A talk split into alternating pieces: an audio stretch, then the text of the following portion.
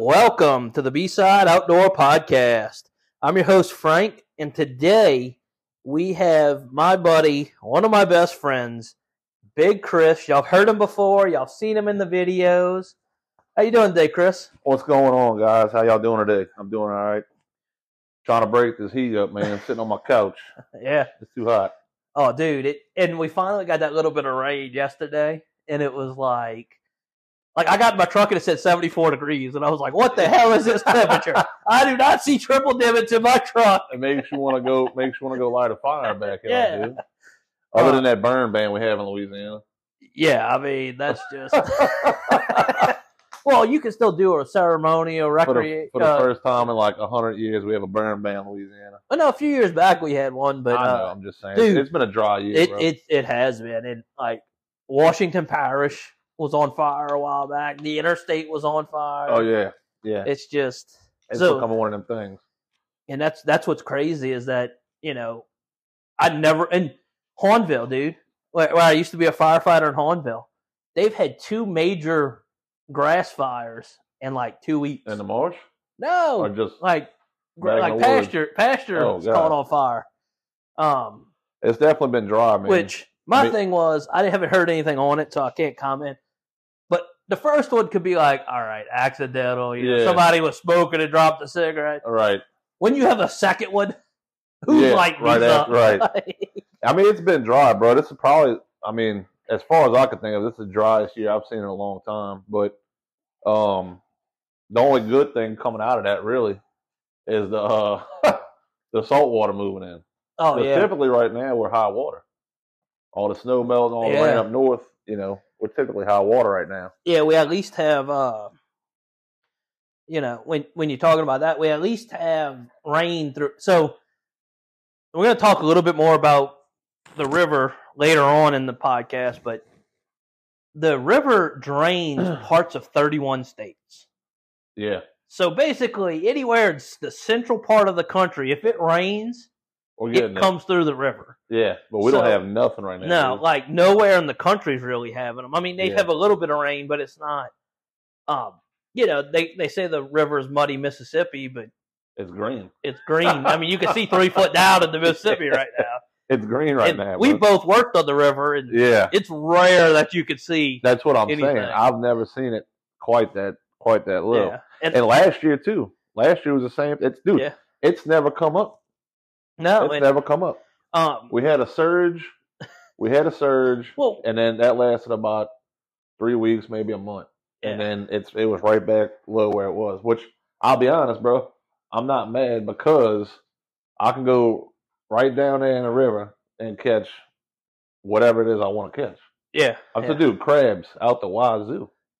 Um, but yeah, so well, we could talk about how low the river is now. That's supposed to be later on, and then we'll kind of jump back into it. But you know, with the river being low, um, it's something like the last 400 miles of the river is lower than the bottom of it's lower than sea level.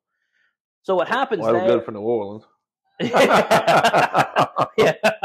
Um, well, so what happens there is you can allow salt water to, or salt water is denser than fresh water. So when you have low flow like this, that salt water comes up underneath it, and you still have the fresh water on top. Yeah. So what's crazy is you could be sitting there fishing in the river and catch, expecting those uh big flatheads or something. yeah, big flatheads or Next something. thing you know, you got a speckled trout. yeah. So in uh and right up now, at the 58 mile mark. Yeah, it's it's mile fifty eight. So for people that don't like know where the mile fifty eight is, and we did it, we were kind of guessing where it was. Mile fifty eight is Myrtle Grove, for all Yeah. intents and purposes. yeah, So there's salt water on the bottom of the river right now to Myrtle Grove. yeah. Um, and I've caught redfish in Davant when I worked on the river before. I don't know if we were supposed to be fishing, but I mean, we had fishing poles on a boat, you know. Well, don't tell so. I mean, I don't work there anymore, so it's fine. Um, I yeah, never fished off of a tugboat, Frank. I've never caught mangrove snap snappers, Yeah, uh, small right. mangrove snappers right off the side of the boat. right. Uh, but anyway, we've caught redfish at the Davant Anchorage, waiting on you know like you're sitting there and you're waiting on crew change, and it's like, well, I'm gonna go throw a rod off the back of the boat because we've been here for. Well, you hours. you remember I took P down there by the uh, where the hell was that at? By the Fort uh, Jackson, huh? No, no, it wasn't Fort Jackson. It was over by uh No. oh the Pointe a la Hache Ferry. Okay, yeah, yeah, By the Pointe a la Hache Ferry right off the rocks. And uh him and I did well. Surprisingly well. Because I was like, you know, I've never been here. What are we gonna do? He just wanted to go, you know, fool around, throw a line. So I took him down there. Dude, we, we, we ended up doing nice. Like, I mean, we come home with what, two dozen crabs. Um what was very unfortunate, which this is something I don't agree with, but you know, it is what it is, is the pompano and the flounder um season. That two month span where Yeah. you can't ke- keep flounder and pompano. Yeah. It just so happens that day we caught flounder and pompano. And uh, I was sad because my buddy was like, Hey man, that's awesome, but uh it sucks you had to throw it back. I was like, throw what back? He's like both of those fish. I'm like, are you are you serious, man? Yeah, Bubba was mad. He was mad. yeah. Uh, I heard pompano's good eating. I've never had it. I Um, couldn't tell you because I had to throw it back. well, I mean, maybe we can make a trip down there and try to. Uh, but yeah, so you know, in Louisiana, there it's changing the regulations so much and all right now. yeah, And probably the most controversial, and it's it's so I'm going to talk about the notice of intent. I know y'all have heard it, but the trout is going from 13 to 20 inches slot limit with two over 20 and a 15 creel limit. So I can remember two summers ago, or last summer, I don't know, time flies, but me, you, and Josh were out there. We're like 25 specks. When was the last time you caught 25 specks? yeah, yeah. We're kind of telling ourselves right now, but uh, I feel the same. I way. mean, look, it's like I mean, look, there's guys that go out there and absolutely slaughterhouse, and I mean, look, good, good, good for you. You know, I'm not mad at you, anyways. But I'll be honest, when this when this notice of intent first came out, uh, for the trout and there's one for the redfish, I'll be honest, I was up, I was upset, bro. I was kind of mad because I'm like, who, you know, who the hell are you to tell me? Like, why are you changing this? Just, you know, we're gonna go ahead and change it. But the more I thought about it, um, it, it's just gonna boost the estuaries count. It's gonna boost your quality. You know, like we had talked about earlier, same thing with deer. You know, you get on a, a chunk of property, quit shooting your spikes, quit shooting your little four points, and then you'll start having sixes. Quit shooting your sixes, you'll start having eights. You know what I'm saying? You manage your you manage your deer herd, right? You want quality. Well, it's the same thing with the fish. You, have to manage that herd, you know. And uh, a lot of people say, "I don't notice a decline. Oh, I haven't seen a redfish decline or a speckled trout decline," and that's good for you. You know that that's fine. But I know a majority of people have seen a decline, and not only that, the uh, wildlife fisheries biologists they've seen a decline. So clearly, somewhere there's a problem that this should help out. so um, I, I I don't know if you ever got a phone call from L.A. Creel. No, It's the so L.A. Creel was started so that they could talk to the anglers and find out because you know yeah you can go out there and do a, a test to find out how many redfish are in a square acre or whatever. Well, they just But- they just had some new information put out about red snapper, and that's why it's going to four per person. Yeah. Well, they haven't met. They're at like twenty, or I think, like by July fourth, they were at like twenty percent of their, exactly. and it's like, Well, they didn't okay, have so- information on them for the longest time. So, Louisiana is able to manage their snapper fisheries. And the problem with the snapper fisheries is, I'm going to say this, is because, and if y'all hear the clicks and it sounds like a kid in tap shoes walking, um, we have my dog Harper and Wesson running around the house right now. Yeah. And um, so that's that's what that click the clicks are. But the red snapper was done as a Gulf management. Well, the problem is we have a ton of more structure off of our coast, and so does Texas. But we have more structure in shallower water than anywhere else on the Gulf Co- Coast. Right, and that holds the fish. That they didn't holds the that. fish. But A- but I mean, A reef is great. Don't get me wrong. A natural reef is great, but Well, it yeah, does that's- not hold the fish like an oil platform does. And your oil platforms will start to become reefs, if that makes any sense. Um, oh for sure. Like, so when you dive down in them, they'll have, uh, All kinds of growth. yeah, they'll have all kind of not barn barn. Well, they have barnacles, obviously, but Yeah. um, they'll have um, coral growing on it because coral needs that hard base to start growing, and steel provides that. Right. So you get these reef fish that's attracted to them, and when you have more structure, and what's crazy, this is I've had divers tell me this, and I don't know how true it is, and I've had people argue with me. Um, and and I'll and I'll tell some of the flaws in their argument in a second, but and I know this podcast kind of went off the rails, but When- that's how we do when it. does it Uh, so, I so okay. I'm gonna I'm gonna tell this real quick story. We went. My um my godfather my uncles got scuba certified. Got into spearfishing. We went into the um we went out to one of the rigs. We had a guy with us that was ex-military stuff like that, and he was like, "Oh, I'm gonna free dive." And we're like, "What?" He's like, "I'm gonna I'm gonna go out there and free dive. I ain't gonna use a tank." And I was like, "He know he can shoot the fish free diving." this dude shot more fish than everybody else combined. But anyway, so while he's free diving, he's like, "Hey, y'all toss chum into the rig legs to make the fish come." I'm like, "Bro, we ain't tossed tossing chum. You're gonna eat by a shark." He's like, "Oh, the shark won't come in the um rig legs." Like, do what? What do you mean the shark don't come in the rig legs? yeah. And he's like, "It's something to do with the elect because sharks Current, have." yeah. the electronic like the, the I call it electronics, but it's not.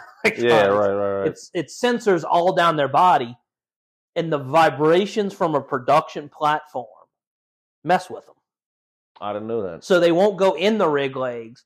And I've had people say, "Oh, I've dropped the line straight down, and I've caught sharks off the rigs." Yeah, but you know what the difference is? Whenever you pull up to a rig, unless you're using a boat that is holding off of that rig, you're on the down downswell side. Yeah. So you're on the down current side. Which means your line. is going away from Yeah. said rig. Yeah. Um, and unless you have like 10 pounds of weight, you're never going to get dropped straight down. Right. And then just because the current, let's say, is a mile an hour at the surface, it could be five, three Right. feet down, you know? But but either way though, um we we we, we got the trout. we got back we got off track there with the with But- the Reds. We uh we wanted to kind of focus on the uh size and creel limits of the trout and the redfish because it it's controversial to a lot of people and I mean you know everything's as as an outdoorsman you know you fish how you like you hunt how you like so you have your opinions on that world I personally don't mind the things that's changing now. However, I did not know that the redfish slot, slot limit was going to be 18. I don't know how I feel about that just yet, um, but you can't change it. So what's the point in being upset about it? Um, we'll see over the next few years what that does to the to the population. I mean, I don't see it going anywhere but up. So Um, the issue with the redfish one, the issue is going to be when you hook onto a 17 and a half. well, no more, no more po' boys. Yeah. Um so the issue with the redfish one is I didn't get the exact data, but originally it was like a 30 year recovery plan. The Jeez. original no, the original notice of intent that went to the commission. I want to be. So- I want to be here in thirty years. So so that that's the thing. So a 30 year recovery plan is if everything stays the same. That's what these recoveries are. Is 30 years if everything from today stays exactly the same. What's the issue with that? You will never have that march stay exactly the same for Yeah. more than a couple of years. right. Uh, we've been fortunate this year and last year that we haven't had any hurricanes. But look what Ida did. Ida changed the Oh. entire marsh. If you knew the marsh before I did, you're like, oh, I'm going to fish. I'm going to fish the marshes in South Louisiana. Dude, I've seen canals disappear. yeah, I mean, just and this was. I mean, I've been fishing. I've been. I mean, I've been fishing since you know I was a kid, but I've been fishing these areas for over twenty years. And I mean, dude, those hurricanes take a toll. I mean, look. but at- but either way though, either way, hurricanes and not hurricanes, um, something. I feel like something has to happen, yeah, or else we just won't. It, it won't be sportsman's paradise like it yeah. was. And then the problem. So this is the problem with redfish too. Redfish is a federally. It's not protected, but basically, if a redfish gets below a certain threshold, they're not going to let it go extinct in a state. no, The federal No. government's going to step in. Right. Well, guess what? Uh, Florida is allowed to keep one, Texas, is what two? two. Yeah, Um, Mississippi's only a, a handful. two or three. Yeah, Yeah. So if you get down to federally management, you are not going to like their regulations yeah. because they're going to have a slot of 18 to 19 Yeah, eighteen to nineteen, you can keep one. Yeah, a year. Yeah, per boat. yeah, per vessel.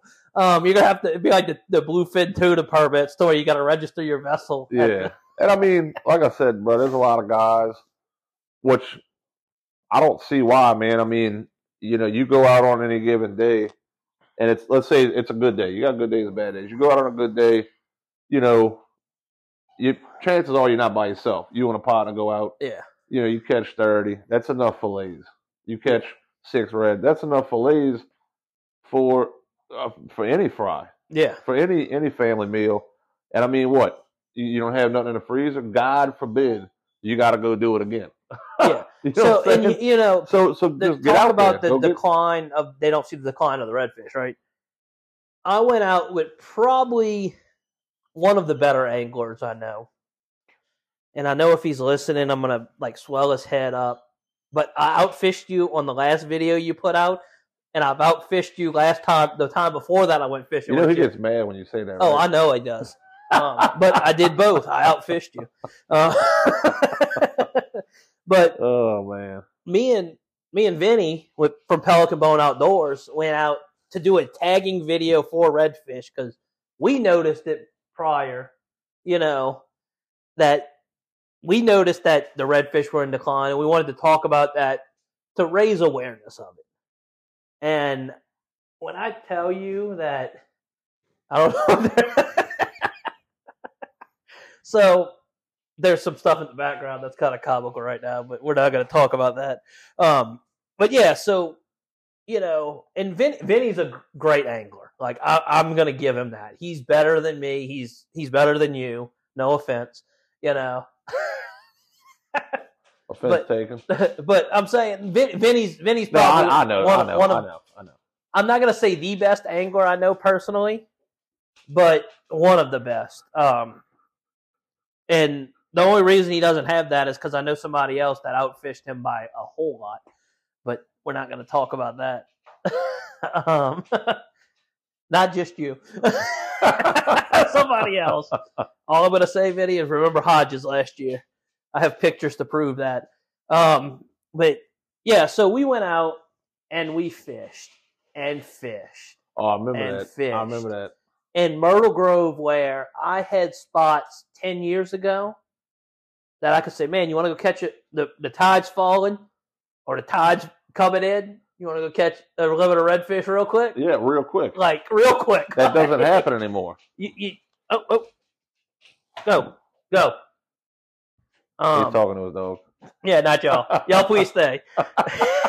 um, she was trying to climb in my lap over here because she thinks she's a lap dog. But so we went and fished.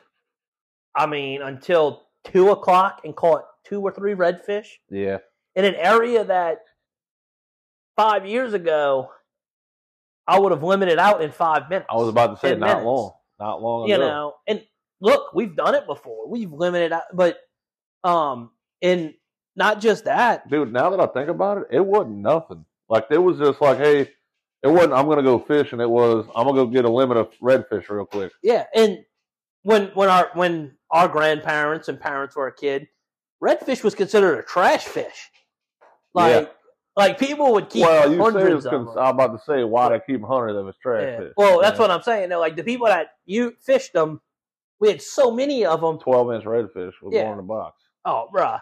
I- and that's and that's another thing I wanted to talk about, man. Years ago, you know, my dad, his dad type of stuff. I mean, they were filling up the whole bottom of boats full of redfish. And something had to happen because of a decline.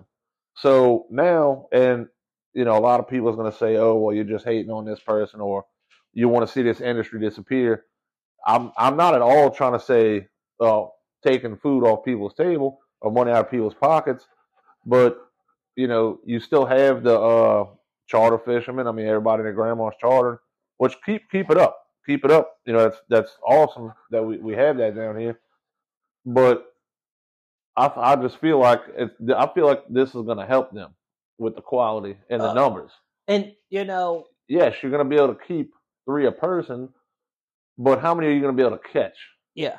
You know, how And- many how many are you going to be able to hook on to?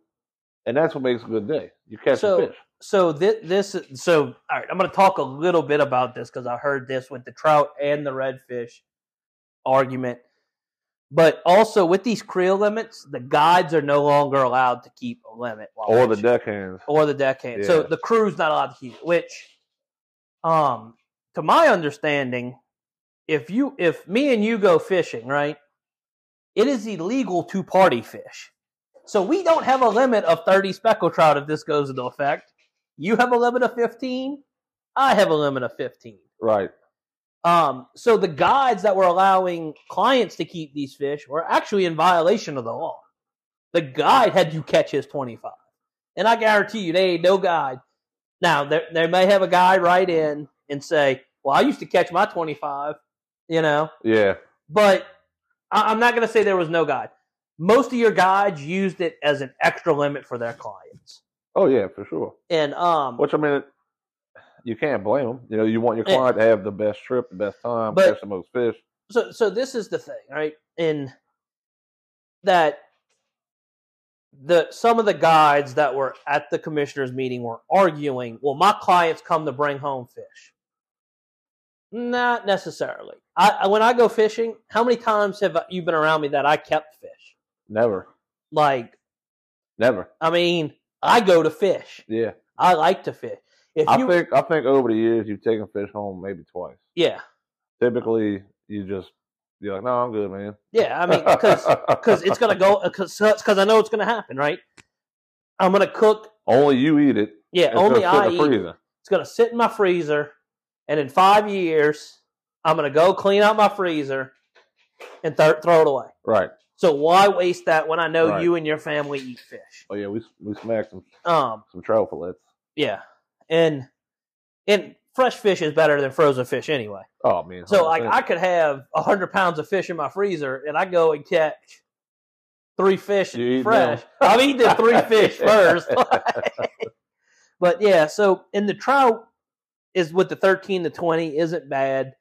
Um, I'm I'm not even. I'll be honest, dude. When I found out it was 18 to uh 24, I was I was a little disheartened. I'll be I'll be honest, bro. But I'll be hundred percent honest. 13 to what 20? twenty. I'm dude. I'm not even mad at that. So I'm not even mad at that. so a little bit about that is that They had that before any of this even came about. What a year or two ago. yeah They had that release over 20 thing. That was just more of a of an optional. Yeah You know, hey, let's keep the. I mean, and look at look at dudes like uh like Marshman. I mean, he goes out and can catch 25 speckled trout. You know, he'll catch 50 of them and keep 10. You know what I'm saying? Because yeah it's that's what he needs for dinner that night. yeah Yeah, and that's and that's it. So you know, you got guys all over the place who have been doing their part to uh to try to hold on to the population, and that's fine. But I mean, look, if it's legal, that's what it's going to be for a lot of people, Yeah. and that's fine. That's your that's your legal rights to do so. it I'm just not upset that it's you know two over twenty with a 15 creel. Yeah. I'm not upset with that. and, and you know the Because how many times me, you, and Josh went out and come home with 30, 33? You know, yeah We've never caught 75 trout. no and we We might suck at fishing, that's fine. well, no, because I I know guys that that fish trout every weekend that'll go out and before ten o'clock we'll have a limit of trout. But the difference is these guys are going out. They know how the trout are patterned. They know where the trout are. You know, and we've had a couple of trips to where if we really wanted to weed through 11 and a half inch trout, Yeah, we could have made a box. yeah, But it was kind of like, all right, I'm getting kind of tired. of yeah. I'm ready to go. Yeah, get, get a little worm outside. Yeah. Yeah, Um, I mean, and we got a video of that where me and you and Josh were just on the back of the boat, anchored out, yeah. catching one like one person would cast and reel in, and the other one next to him would cast and reel. Yeah. I tell you, I wish I'd have had a camera uh, last time I went out with a couple buddies from work. That was a uh, we we definitely had to pick them apart, bro, because they were all 11 three quarters. So, and then so this was the thing. I'm so I'm assuming it was in the Barataria Basin y'all went, Yeah. Which I mean, what you Yeah. know? eh, where else? So, Where unless you go else? on the on the east side, and if you're catching, if you if you're struggling to catch big trout on the east side of the river, Stop fishing. stop fishing because you're in the wrong spot. You just need to move Yeah, because they do have bigger trout over there. they do. And dude, I wonder why though. I wonder if it's Uh, more. I think a part of so let, us talk about the Barataria Basin. So Barataria Terrebonne Basin, I'm going to kind of lump into one. That's major that most of your state attempts at catching a speckled trout is in them two basins. Like there's like the east and the west don't have as many mu- as much, you know, because think about it. Basically, anybody that launches out of anybody that launches out of Lafitte, anybody that launches out of Myrtle Grove, anybody that launches out of Port Sulphur, anybody that launches out of Grand Isle, out of going to be in the Barataria Basin. they're going to be in Yeah. the Barataria Basin. So you have all these fishermen, and they asked them, they asked the biologist outright. So why don't the trout get over bigger than twelve inches really in the Barataria Basin? because nobody throws 12s back. Because if they're twelve, they're going to the They're box. That's box. how they're getting the limit. And it, like I like I mentioned before, it's the same thing with the deer. If Yeah. you start throwing 12s back, they're all going to be 13 within a month. So, And, and now during the winter, it may take a little bit longer, but mm, you know, I disagree. I So- disagree. yeah, I'll be honest, man. In the wintertime, uh, let's go fall and winter time is when I typically catch my bigger trout. yeah, Like dead dead middle of wintertime is where I catch those 17s, 19s yeah. consistently. and the like when you catch it dude and look for for y'all that's never caught like if y'all are listening to this and you're like man trout trout fishing you just kind of reel them in. Hook onto like a 17 18 19 20 inch trout. Oh man, it's a totally different ball game to catch a 12 inch trout. Dude, it's because they don't surf. They no, dive. yeah, they go, yeah, they fight, That's- bro that's- so I, dude, I, I love speckled trout. one, one of the last full videos I put out on the YouTube page was when I went with my grandparents to Myrtle Grove I remember that. to yeah. fishing. That was And, our little rodeo down there. yeah, that rodeo down there. And look, when I tell you, like they had a lot going on in that video because I took my daughter fishing for the first time saltwater, right. right. and um, and it was just, but so I stole away from Vinny, who stole away from somebody he fished with, to um, where I use a swim bait hook mixed with like with the twist on, Yeah, and I hook it to where it's a weedless hook. yeah, yeah. Well, what's great about the Barataria, in the Barataria, uh, Barataria, anyway you fish, if there's rocks and the fish are right on the edge of the rocks, I'm casting into the rocks and Yeah, dragging it out. Right. Well, I did that. They had mullet, and I was like, man, fish them mullet around that point. And my uncle's like, I can't get close to that point with my with mine. I keep getting hung up, and I was like, well, I can. And that's when I caught that. The, I mean, that was the tape measure we had ended at an 18 inch tape measure, and he was at least an inch and a half longer than it. Um, Right. He was. I took first place with him in the rodeo, and but if it would have, if me and you and Josh would have been fishing it, and I'd have seen that fish was over 20, he would have went back in the water anyway. But, but guess what? I was fishing a tournament at that point, yeah. and uh, Well, that's what I was saying. That that uh, release over twenty thing Yeah. has been. I'm not saying everybody's been doing it, but uh, you know, a handful of Yeah. people down here have been doing it for the But last probably what's year or two. crazy? But now that this is going into effect, like it or not, it's happening. Yeah. At first, when it came out, I was upset about it, and I gave it some thought. I'm like, you know what? It, it is. It's one of the things. It is what it is. You're not going to change it by complaining about it, so you might as well go. You're not going to stop fishing. You're not going to give up what you love Yeah. just because. Oh, I can only catch you know ten less fish than before. Who cares, man? Go out there, have a good time, and let's see what this brings. Let's see if it brings quality. You know, let's. Because I mean, look, I'll be honest, dude. Texas, I think you can keep five speckled trout. Yeah. But it's five friggin' it's like 20 to 24 inch speckled me and my trout. brother call them bull speckled Yeah. trouts. Um, You know, so you can't tell me, when and I'm not saying I want to keep five. I'm, I'm cool with the 15. Let's let's let's not go overboard. But um, but you can't tell me that doesn't work for your quality. yeah.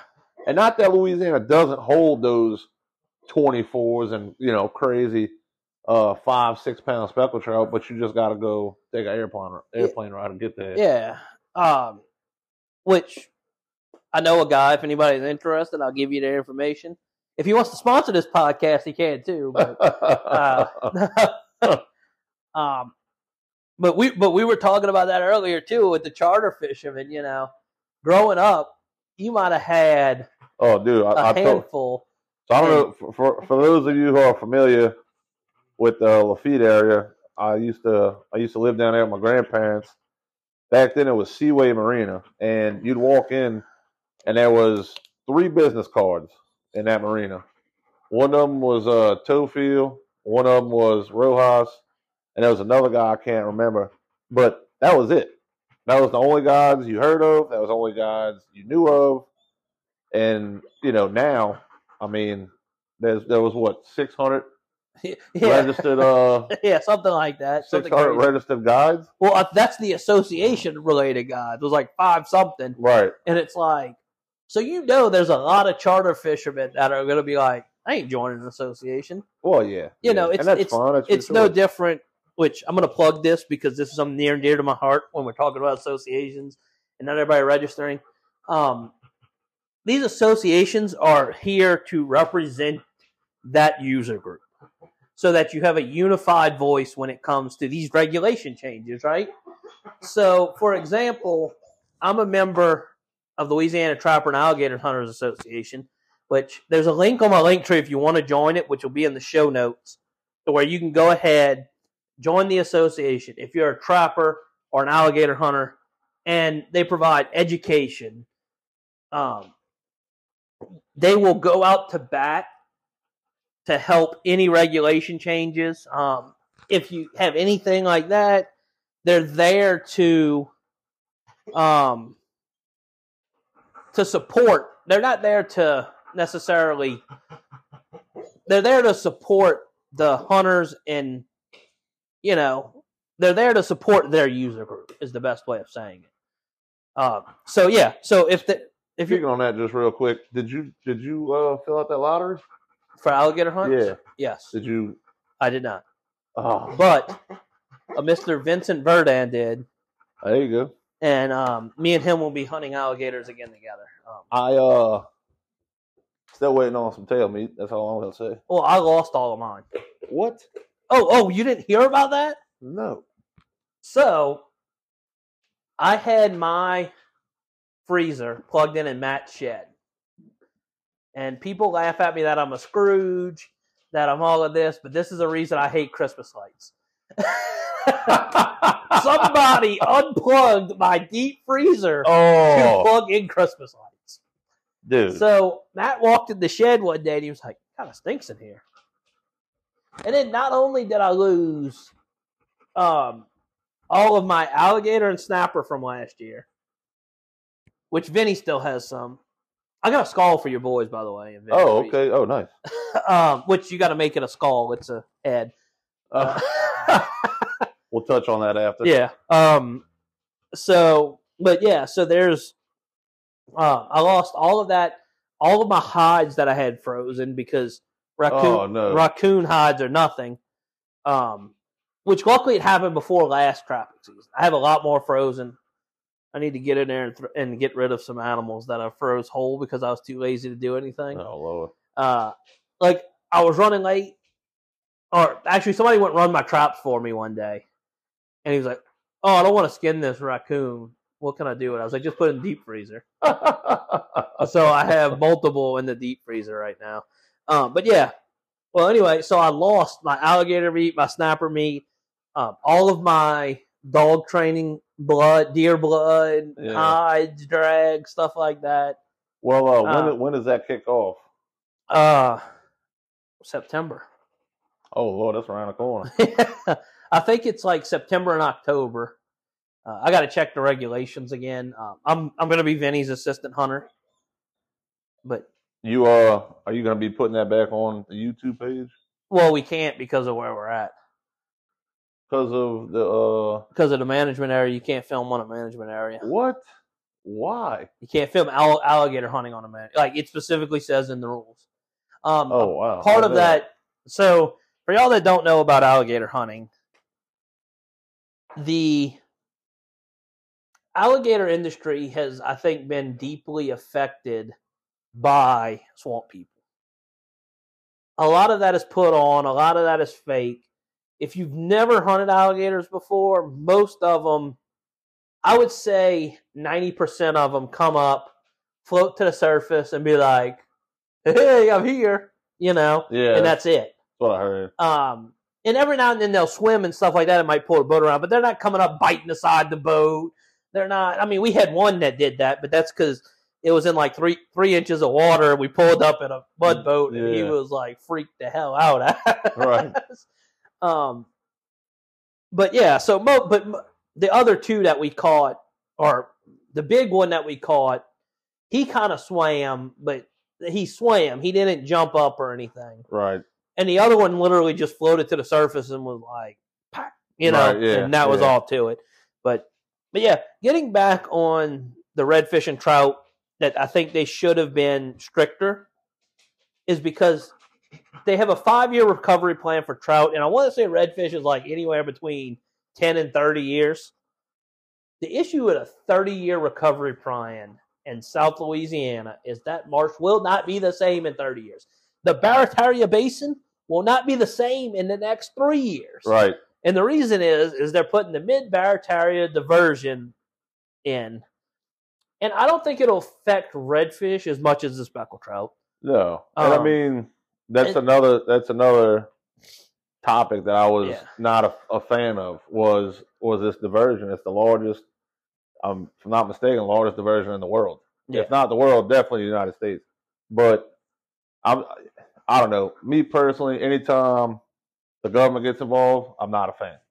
Yeah. I'm not a fan of what they're doing. So and I'm pretty sure a lot of other people feel the same way. And I have I have buddies with camps down there, and what that's going to do to them is everything that they have, they're going to have to raise three feet yes, because on on a regular high tide right now, you're at the bottom of the dock. nah, you're over the dock. Well, you're well, at you're at the you're at the we you're at the dock. yeah we rebuilt. So we rebuilt ours after Ida, maybe. So what that's going to do is with that diversion, is just is I mean it's going to be three feet over that. Yeah. So You know, now- like my grandpa has the lift on his boat. Well, as of now, he can get it probably he can get it over his dock, which over his dock is normally let's see. So his dock normally the baseboard is at the water level, and he's got a two by twelve on top of that for the dock. And then his boat's normally like like right e- the bottom of the boat's even with the dock. yeah, So three foot, his T top's going to be through the uh, top Yeah. of the yeah. roof. So what do you do at that point? Do you cut a Well, the- hole in the roof? Of for the the state, the state is uh, taking care of that, from what I'm hearing. the the state will raise the structure.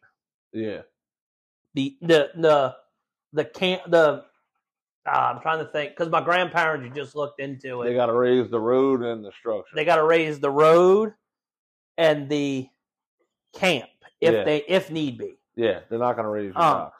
They're not going to raise the docks. They're not going to raise the um the roof of the dock because that's the situation they're having. Yeah, Which I would just tell my grandpa cut a hole so the T top could go through, but that's just me. right. But I mean, but back to it. Yeah. Back to it though. With that diversion coming into play, my biggest issue was it wasn't the redfish because the redfish, I mean, you know, they're they're rigid, brother. You can catch them Dude, anywhere. They Texas it's the speckled trout. Texas will stock a pond, a pond Yeah, with redfish. I mean, they, they they're definitely, yeah, they're, they're definitely one of those fish that uh, they're, They- they're not hard yeah. to, They they they're not easy to get rid of. yeah they they they need the salt to breed. But besides that, a redfish and like a bass, which most people don't know, a largemouth bass thrives in brackish water. Yeah, The problem is what happens with like bass down here hurricanes. is hurricanes and it just it annihilates the bass. Like But as far as the diversion and why I was upset was that diversion is going to push a lot more fresh water into that area than we've ever had before. And what that's going to do is, well, it's going to push all your salt out, which that's where your speckled trout thrive. You know, whether they're breeding or or just chasing the shrimp, it's going to push the shrimp, the salt, the crabs, the speckled trout. It's going to push them further out. Uh, look at uh, look at Pointe a la Hache with Yeah. Mardi Gras Pass. I mean, Pointe a la Hache. I mean, I don't know if you can find a crab boat in Pointe a la Hache anymore. Huh? I, I don't know. Um, If they Now- are, they got to go crab- further out. crabs are a little bit brackish too. Um, Well, we'll we'll focus on the Yeah. trout, but what I'm saying is, I was upset because it, it is going to mess up something. It, something's going to change. You're just going to have to adapt to that change. You know what I'm saying? yeah, So whereas your trout is what they called on the inside, the inside's going to be further out now. The I inside's don't know what gonna the hell be the outside's going to be. Huh? yeah. The the inside's going to be grand out, but Yeah. you know, you talk about that, but like Calcasieu, the Calcasieu, Calcasieu River is what I was trying to think of before we were talking. Yeah. The Calcasieu has the same type of thing because if they run the diversion right, and I'm going to say that the diversion should put fresh water in at the. So in other words, basically, they should dig a cut, and if the river gets above this height, it goes into the marsh. It goes into the, well, they're not trying to divert the river. Like, yeah, Like they're not trying to divert water because of levees and all that. They're just trying to build the marsh. And that's why they're doing what they're doing with it. It's Yeah. not one of those diversions where it's like, hey, we need to get rid of if you wanted to get rid of river water to where it's not pushing the levees and all that, you would literally have to start in like Kentucky, yeah. you know, or Tennessee and come down through Mississippi or start start up Well- above Arkansas, come down through Texas if you wanted to truly divert that water. What they're trying to do is build the marsh. And, you know, I'm not a biologist, I'm not an engineer, but I just had my own kind of theory about that. I was saying take all your dredge spoil, pump it into a Oh, no barge, doubt. and pump that on your islands. That's that's whatever's left over, start pumping it onto that. Look Why at- wouldn't that work? But And, look uh, at what they did uh, back of Lafitte anyway. Uh, what was the point of it? What was the uh, Bayou talking about- Norman? Okay. Bayou Norman. They literally dredged the river, had dredge pipes across LA twenty three, and just pumped it off into Bayou, the area around Bayou Norman to make the ground. yeah. And after Hurricane Ida, that's the one area that still actually looked right. And that's what I'm saying. Because they dredge from the upper Mississippi all the way down. Yeah, So you can't tell me there's not enough spoil to cover. But e- either way, either way, Yeah. this is one of those, another one of those 25, 30, 50 year. I think it's fifty years, and it's going to produce like fifty acres of land. Right. Well, the issue there is, and I, I can play either way because I see both both things with the diversion. You go look at Davis diversion right now. What looks really healthy? You go into diversion, and it is lush green, allegedly building land. I have no idea. I haven't really looked into it that much. Um, but but yeah, so it's it's it's supposedly building land, and um, it's like yeah, it's lush and green, but there's areas of Lafitte that's dying. That water is already pumped into the Barataria Basin. You know, so it's like, is that is that really helping that much? Um, but they do need to manage it right to where because your river used to have natural flood and um, flood and recession cycles, right? Right. So your river used to do this. Your river also used to meander across from like the Atchafalaya Basin to present day, but that's neither here nor there. Well, yeah, So like, um, the little the river is really what needs to be talked about with this. Is that the river was kind of like a sprinkler, you could say. So when it came out around Baton Rouge or St. Francisville area, really, it would start sprinkling there because you had you have more rock bluffs and all. You have actual hills and rock bluffs and all up there right. that channelizes the river, like near, you know, Miss the Mississippi Louisiana border. Well, then after that, over the years, the delta it would go from the Atchafalaya Basin to New Orleans, you know, Right. or further. Well, That's why they're putting that diversion in is to save yeah, New Orleans, really. it's to simulate that. Right. So with this, You can't be too mad at it. It's just it's a Yeah. 50 year plan where I feel like if you were to just take the spoil and just start dropping it strategically, you know, throughout the So- bush, you would see you would see that production immediately. You know what I mean? This is a, a 50 year deal. yeah, You know, with with I don't know how many millions of dollars. I just feel like if you started laying down land, laying down structure, you would see that immediately.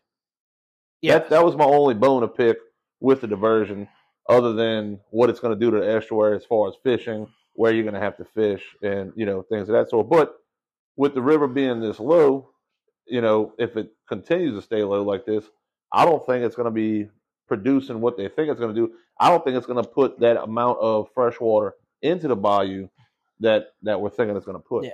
And you know, I I made a comment to a guide one time that was like, "Man, it's going to ruin my business doing this. It's going to ruin my guide business." And me being the smart ass that I am, I looked at him. I was like, "Why don't you learn how to guide for bass? Because if there's that much fresh water coming through There's here, going to be bass we're there to for have sure. bass. And we already have bass in that in like Myrtle Grove area. Mm. Well, if you go up towards the pump station and all, Yeah, if if there's the best way I could describe it, if you see oak trees and there's water, you have the high probability of bass being. Yeah. And I mean that was uh I'm gonna go back to Pointe a la Hache. Point Lahash, we were throwing spinner baits, caught a redfish, a speckled trout, and a bass and the same channels. Yeah, Like and that's that's like I said, man, it's just, I guess it's all about adapting. You know, we could pick bones about it all day long. It's not gonna change what's happening. What's done is done. We're just gonna have to learn to live with it, you know. But Yeah. I mean, for the sake of a podcast, it's it's an issue to some, not to others. yeah, and you, you know, talking about the little bit about the sediment. Um, I'm gonna try to get in contact with. Um, I met a hydrologist, I believe is what he was, and he's for the Barataria Preserve, right? Yeah. Um, well, you know how they're going in the Barataria Preserve right now and knocking all the levees down from the canals, and Yeah, yeah. he's the one- he's the one that that was his grad project Okay. was to do that. Um, and I was talking to him about it. And he said the problem with dredging, let's say five mile or a mile off the coast and pumping it in, like people were talking about, is that the sand or the sediment naturally settles on areas, right? So if you just pump sand from somewhere, it's going to wash out because it's not designed to be settled there. Right. He says, so you'd have to do other things. I mean, I don't, like I said, I need to get him on here. He might be able to explain it Right, a little right. bit better. Um, but yeah, um, but you know, you, we're talking about this diversion and how it's gonna hurt things. It's gonna move the porpoises away. Guess what? Them porpoises are smart enough. They're gonna move. They ain't gonna stay there. And uh, you know, it's like the oil spill. The oil spill was the death of the Louisiana coastline. Did Yeah. You, did you notice that much of an effect on it? Uh there was people that did, I'll be honest. Yeah. Oh, lot. It, that, So- that affected. That's that's something that everybody can agree on that it screwed up a lot of it, people. it did. But what I'm saying though is your your redfish population was already in decline there. Your trout population, but you didn't see this I wouldn't say off. I wouldn't say the no, you didn't see a lot of kill off, but I wouldn't say the redfish was in a decline at that point in No. I would say no. How long ago was that? Oh, That was some 10 years, ago, man. yeah. Yeah. So, but I would definitely say that there's, and I'm not saying I when I go fishing I don't catch redfish. That's not what I'm yeah, saying. yeah. Oh, yeah. But you know, the fish. I'll be honest. The fish, I've, the redfish I've been catching lately, is all over 27. Um, and it's honestly in places I've never caught redfish before. So that's an entire estuary. I guess it's an estuary change. Yeah. Just similar to like I said uh, earlier when I, I was growing up fishing in Lafitte. You know, you'd have to go past Hackberry or, or Manila Village, down Yeah. Grand Isle, just to see porpoise. Now you got porpoise in the pen. yeah. You got black tip sharks in Lake Salvador. And, and you know that's the thing. Like I can remember as a kid. So you're you're gonna see a change with or without this diversion, with or without these rules. You're gonna see a change.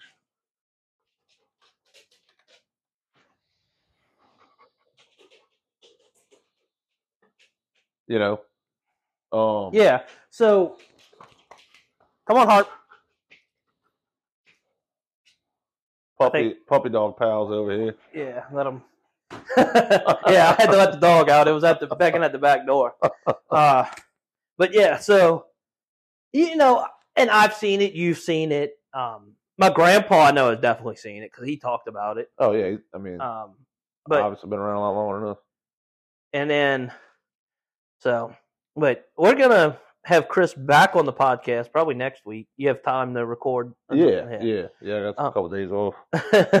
so we're gonna go ahead and start to wrap this one up. But talking about the sharks, man, did you see sharks and porpoise? That there was a video come off of Nova Scotia. The guy was striper fishing, and he said he hooked into something that he knew was a large animal, and he thought it was a porpoise. And I'm watching this video like that he had on TikTok or wherever I saw it, and I was like, I didn't know that was a white shark. That was a great white shark. That was a juvenile, you know, that he hooked in a kayak. That must have been a ride, Dude, I, I was like, I'll be honest. I'd have cut the line.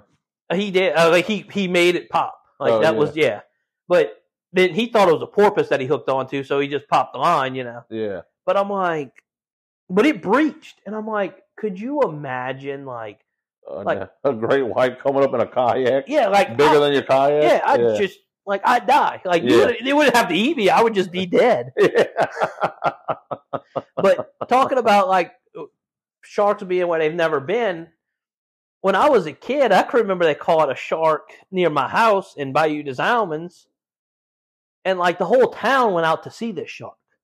because it was unheard of. Yeah, because it was unheard of, and now it's like, oh yeah, I was running jug lines last night, had two sharks. Yeah, yeah. know, like- so that's the thing, dude. Things are changing with or without us, and, and and they're going to continue to change yeah, with or without us. Wildlife and Fisheries has acknowledged that sharks were not I'm not going to say mishandled, but they were definitely not managed correctly if that makes sense.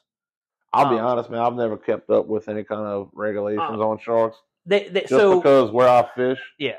You know, we'll we'll hook them here and there, but that's that's on the outside. You know, more more in the Gulf. But uh, Yeah. you just don't really pay them no mind. You know, I've never been like, all right, guys, let's get the steel eaters ready. We're going Yeah. to target shark. yeah, and Sharks are one of those things that's just you really don't pay no mind to because they're they're just there, and that's really like who goes to target sharks? there's people that do. Well, and I, I look, don't get me wrong. If I knew somebody that knew how to prepare shark, I, I would go target them just to see and say I ate shark. Yeah, I had Uh, shark. You know, I mean, years ago, my dad Yeah. caught one, but it's just not one of those things. You're like, I'm going, I'm going shark fishing today. Yeah. You're like, let's go hit the rigs for some uh some snapper or Yeah. something. Oh, And- it's a shark. And I, we don't have that community here. But the shark fishing regulations were so stringent for so long. There's a ton of sharks out there. Oh, yeah, that's a that's Yeah. a fact. and My brother pulled up to a rig a couple weeks ago, and uh they didn't even drop a line. yeah, they like didn't even drop. it. He said there's 20, 30. I mean, on top. So who who knows what's down below? I mean, I have a picture on Instagram, and I'll put it back out, um, or I'll reshare it of my grandpa holding. I mean, a decent sized snapper, and it's just the head. Like you know how big that shark was to eat a whole snapper, right? like one bite. So, um, but yeah, we're gonna wrap it up for this one. We're gonna come back next week, and we're gonna talk about a few different things. You know, alligator season's coming up. bow season's coming up, teal season's coming up, Teal seasons in like what? What's a the couple of weeks. Uh, a month? yeah, of month. fact, One month to the day, So or yeah, it it's starts on the 15th. fifteenth. Yeah, Yeah. Um, it's yeah, gonna be a hot one. yeah. Um, uh, and I haven't seen it many birds, but we'll we'll get on that on the next podcast. Yeah, yeah. Make sure you thank a veteran, thank a first responder. They allow us to do what we do, and I hope to catch you on the B side of the outdoors. All right, sorry about that interlude. Uh, so we ha- we put the dogs outside. If y'all didn't hear during the podcast, and Weston comes by the back door looking for my dog. So my dog had gotten out. so that's what that interlude was about. But yeah, so bow season right around the corner. Um, and one thing, so the federal government, of course, you know, with the bipartisan Safer Communities Act, has defunded hunters education and incidentally na- the nationally national archery in school program because of the mass shootings. yeah, that's Uh, that's that's a topic I don't yeah. really. I'm not a big fan of getting into, but for the sake of Yeah, I just wanted to touch on it a little bit. And yeah, look, contact your councilman. Tell them you don't want to do that because what is hunter's education? It's all about safety. yeah, Um, and look, it's the parents. These these school shootings. I don't want to get on a pedestal. I don't want to get on it, but it's how your kids are raised these days. So, yeah. What age do you teach them about Yeah. safety? Um, you know, what are you teaching them about? You What- know, because no, look, how how many how many kids that's in the woods and outdoors, grown up around it their whole life, are involved in that? yeah, Not a lot, if any. but You know, but what what also is that affecting? You know, I didn't grow up with uh, archery or hunting safety in my Yeah. school, and I'm not saying that would have started my hunting career earlier. You know, I had a brother that was talking me into hunting at a younger age. I just never got into it, but you know, I I love archery. I love bow hunting. I love just shooting my bow. Period. And I mean, you're taking that away from a kid that, that might enjoy that just as much as anybody else, or even more. A kid that's going to shoot professionally one day yeah, for another kid that's making a bad choice, making a bad mistake. yeah, and and that's the thing. Like, you know, If anything, you need to have it in more schools to teach kids more safety about it. You know, yeah, I, I, I don't agree with that at all. and, and I think I think that's the big thing. Is it's Hunter's Education is a phenomenal program. You know, I mean, it teaches you stuff that you know, like it. Te- yeah, it teaches you the lo- rules of hunting, obviously. Yeah, but I mean, Uh. I remember going through hunter's education, you know, in my later 20s, and the entire time it's about safety. Yeah, It's about hunter safety for yourself and for everyone else around you. yeah.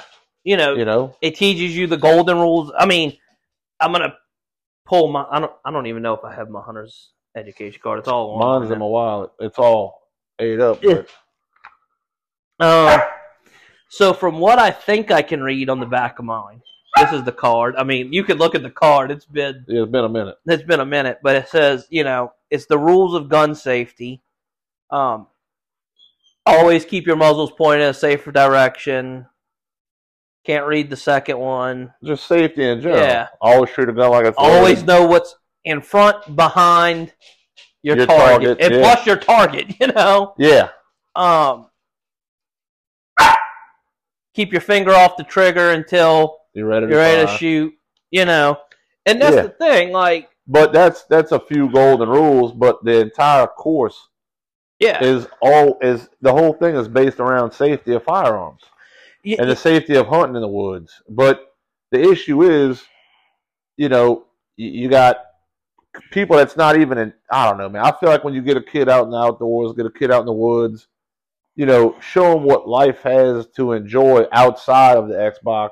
yes, Uh, you know, you, you're any issue that might cause them to do one of these mass shootings or hurt anybody with a gun. I feel like that kills all of that out and yeah, and you have you have to have a place you have to have a place or some to, some type of event or something to get these kids minds off of whatever issues they're going through and archery for one is one of those things. Hunting, fishing.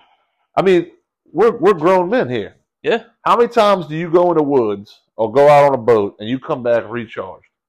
Oh yeah, no doubt. I mean, you know, for whatever life issues you're going through right now. So, man, you're a grown adult. Yeah. Imagine a kid that might need that escape. Yeah. Okay, and know- and now you're taking that away. So that's what's crazy I'm definitely, uh, to say it in in less words, not a fan of. And we, I have a podcast that I did with uh, Sammy Lena, who's a regional director for Servicide, and she's a mental health professional. And we talked about how being in the outdoors is good for your mental health. Yeah, Um, and it's it doesn't even just involve hunting or fishing. You could just be hiking or you know bird watching Yeah, or just any any of that. anything in the outdoors. Being Because- one with with where we're from, I feel like. And is- like I said, look, if I'm sitting at home on the couch, my phone's glued to me. yeah, oh yeah, that's everybody. you know days, and Everybody. but i went to run traps back back of uh or one of my trap lines and my my girlfriend texted me i set i was in the middle of setting a trap or doing something i might have taken something out of the trap um and i set my phone on the front rack of my four-wheeler guess how well an iphone rides on the front rack of a four-wheeler so i was like you forget your phone. so I get back. So now I ran. all The, that. yeah, I ran. I ran the rest of my traps. I didn't even realize I didn't have it. Yeah, And then your mind is taken away so into more productive things. I load my four wheeler on my truck, and I was moving property, so I didn't strap the back tires. Which, by the way, if you ever strap, if you ever put a four wheeler on it, strap like you would be going 100 miles, even if you're going five. Just Yeah. saying, I don't recommend what I do, but I do what I do, and you're not. And I'm myself. Stop it. Um, the dog, not y'all. but yeah, so I, I get, I get it. I get in my truck and I go to, I go to reach in my pocket to check my phone because now reality has set in. Like, oh, Yeah. I need to check my phone. Nowhere to be found. I had to drive all the way to right around that trap that I was at, and it was laying in the road. Oh Lord, So I don't, I don't know how I didn't run it over. First of all, yeah. you know, and I mean, so but yeah, either way, just getting back to the that you shouldn't be banning things that's going to help kids. no, That's that's not what's causing these issues in society. If anything, that you know, getting kids into the outdoors, hunting, fishing, uh, just archery, that helps kids. That doesn't it doesn't hinder them. Taking it away is going to hinder them yes, drastically.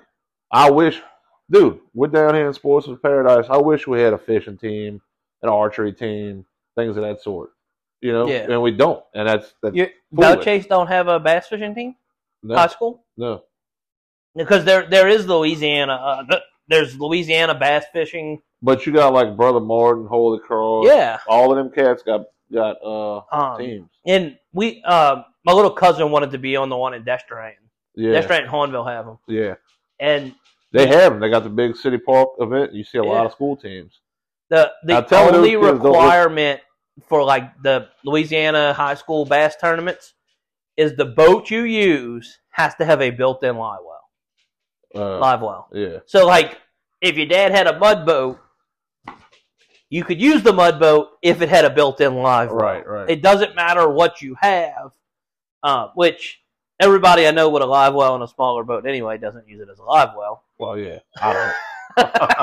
It's extra storage. Right. So, um, but yeah, so I mean, Just that- back on track. That's a that's definitely going to affect the future. Not the future hunting necessarily, because that, that kind of stuff starts at home.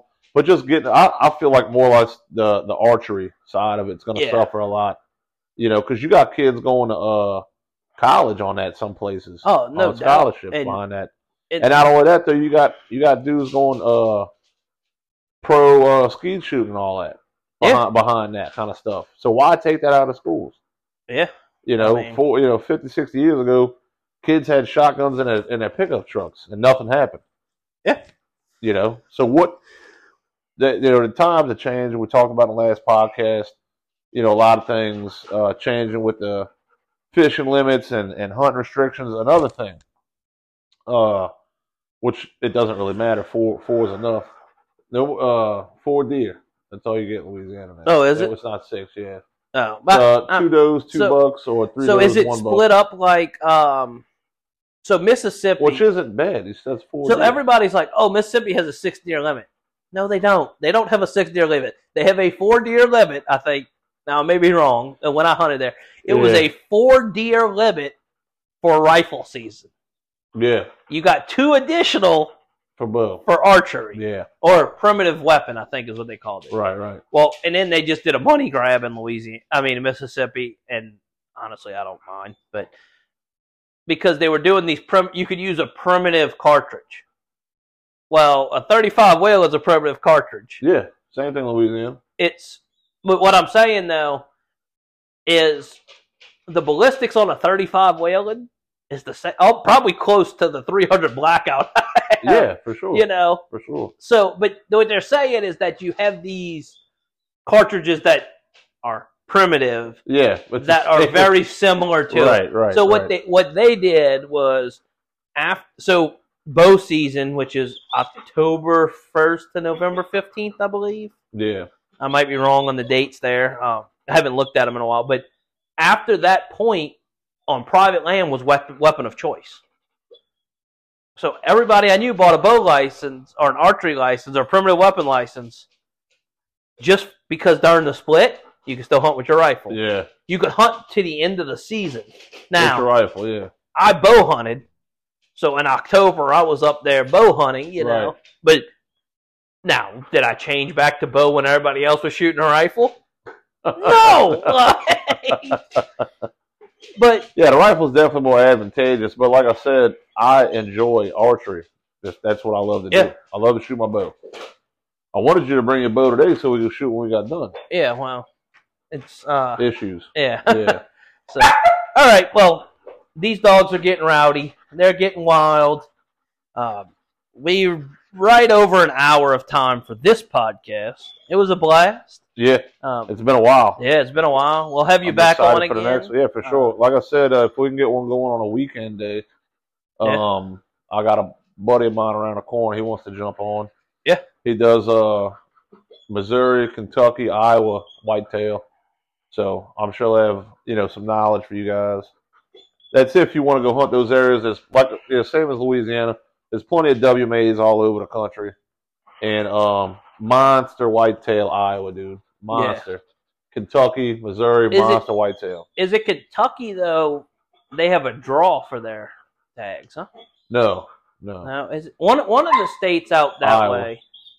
Iowa, that might Iowa, be it. Yeah, Um, they are strict, dude. They My my dad uh put in for one of the draws because they do a, they do a bow hunt trip every year. Okay, yeah. Into they go, normally go to Missouri, but they put into Illinois. But yeah, we'll, Iowa, have one we'll try to get him on one of the next ones and uh, shed some light on that, some out of state stuff. Yeah. So, as always, we're gonna wrap this up. Um, we're always looking for guests. If you or somebody you know you think would be a great guest, get with us. You can find us on Instagram, Facebook, TikTok, uh, all your major social medias. You can find us anywhere you find your podcast. Um, at the B Side Outdoors. Um, I'll leave a Linktree in the show notes below. If you like this podcast, share it with your friends. If you don't like it, share it with your em- enemies you know. um, but yeah, so make sure you thank a veteran, thank a first responder, and I hope to catch you on the B side of the outdoors.